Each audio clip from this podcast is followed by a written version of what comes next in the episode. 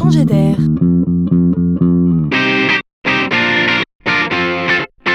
C'est la chronique de Laurent Collen. Il est des dirigeants d'entreprises qui veulent changer le monde en transformant l'homme, en le rendant toujours plus performant. Nous augmentons l'humain, disent-ils en substance. Et puis il en est d'autres plus terriens peut-être ou plus humains qui ne tiennent simplement qu'à le soigner, je dirais même le réparer.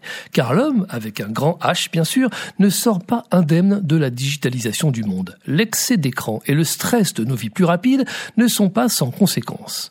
L'homme dort moins bien qu'avant. De nombreuses études l'attestent. En France, 62% des gens souffrent de troubles du sommeil. En 25 ans, les Français auraient perdu, selon l'INSEE, 18 minutes de sommeil par nuit. Ce n'est pas rien. Et on sait que la corrélation est forte entre la qualité du sommeil et l'état de santé. Alors un entrepreneur a créé Dream. C'est un bandeau connecté équipé de capteurs capable de lire les signaux électriques que produisent les neurones durant le sommeil. L'activité cérébrale, le rythme cardiaque, la respiration mais aussi les mouvements se voient ainsi mesurés.